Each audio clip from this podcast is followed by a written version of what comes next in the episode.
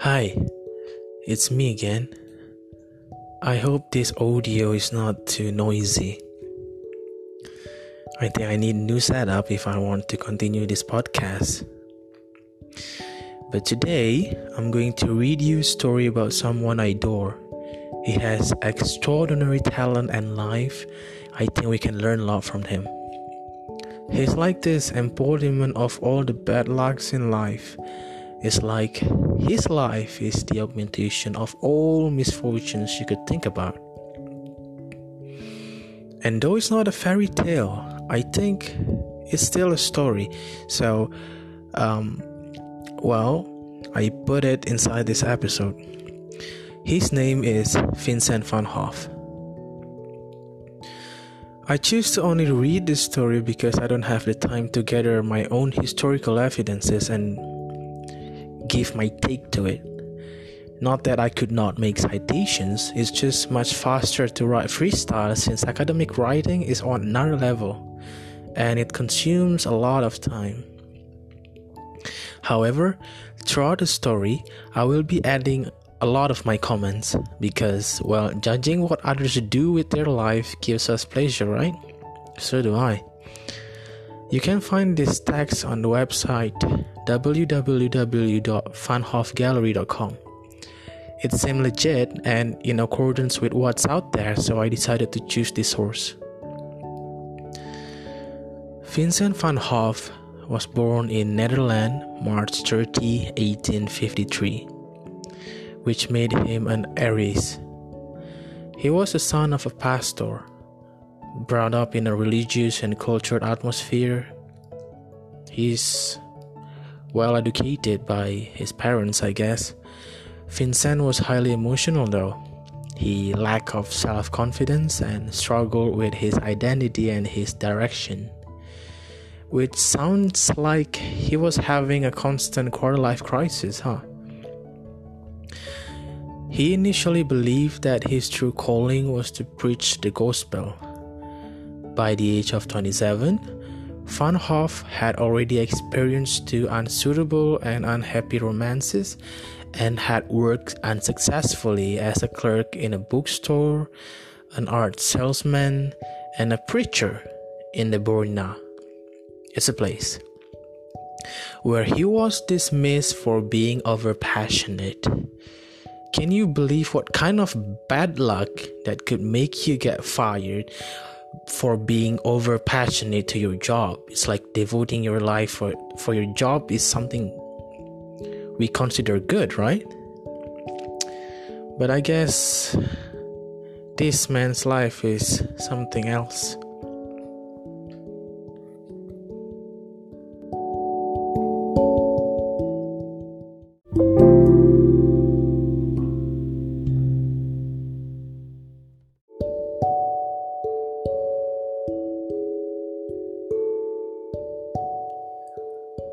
Finally, between the year of 1860 and 1880, when he finally decided to become an artist, he finally quit working altogether to pursue art, leaving his brother, Theo, supplying the money he needed for art supplies, coffee, and cigarettes. He remained in Belgium to study for some time, determined to give happiness by creating beauty. At 33 years old, he went to Paris to join his brother Theo. In Paris, Van Gogh studied with many famous painters whose name I could not spell because they are written in France. And having met these artists, he tried to imitate their techniques almost immediately. He began to lighten his very dark palette and to paint in a short brushstrokes of the Impressionist style. Unable to successfully copy the style, obviously, he developed his own more bold and unconventional style. At the age of 35, Van Gogh decided to go south to Arles, where he hoped his friends would join him and help him found a school of art. But guess what? Only one responded that one friend was Paul, and even Paul did not join him until Van Gogh asked Theo to give Paul a monthly allowance. Unfortunately, Van Gogh's nervous temperament made him a difficult companion, and night long discussions combined with painting all day undermined his health. But you see, I looked to other sources and found different angle. The differences between the two was drastic. I don't even know why they were friends because of this very different personality.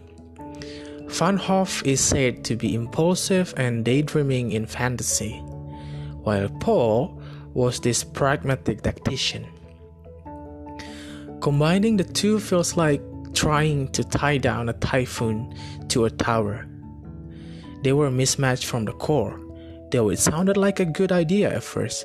The collaboration of the two spread like a toxic marriage.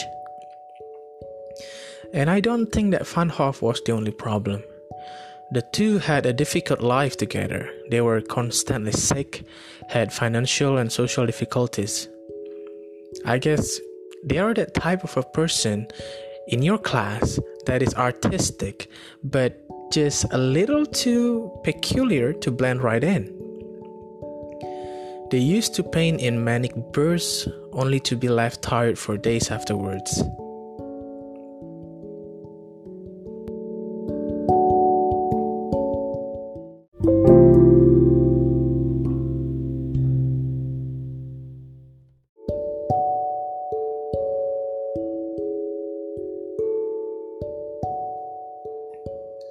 Approaching the end of their relationship, Van Gogh attempted to drive his friend away by being loud and offended him with every opportunity he got.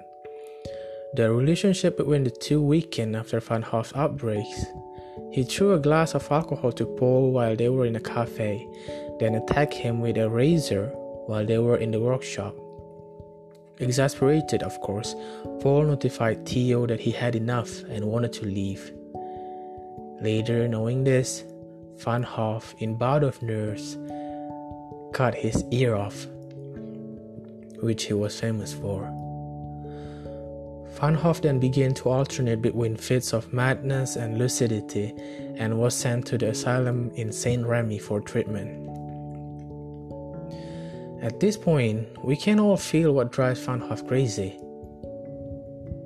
To be fair, he or maybe most of artists were a little crazy if they work in manic bursts and then incapacitated for days after.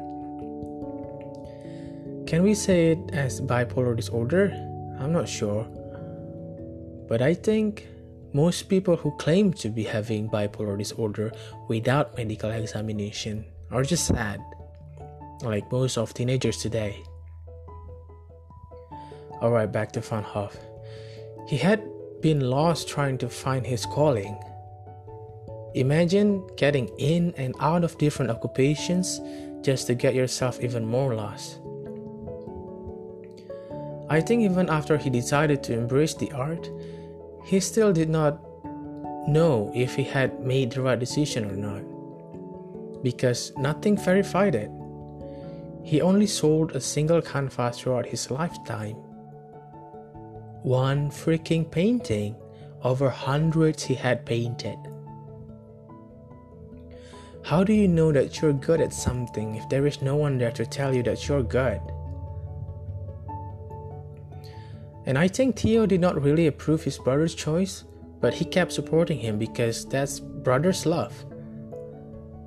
I just can't imagine what it must have felt like to live a life without appreciation. I mean, you can say all you want about not caring about people's opinion, but man, in the end, it's the indicator of living a meaningful life. It's just a matter of who you listen to. In this case, Van Gogh had none. He only had himself. Yet he kept painting. What a weirdo.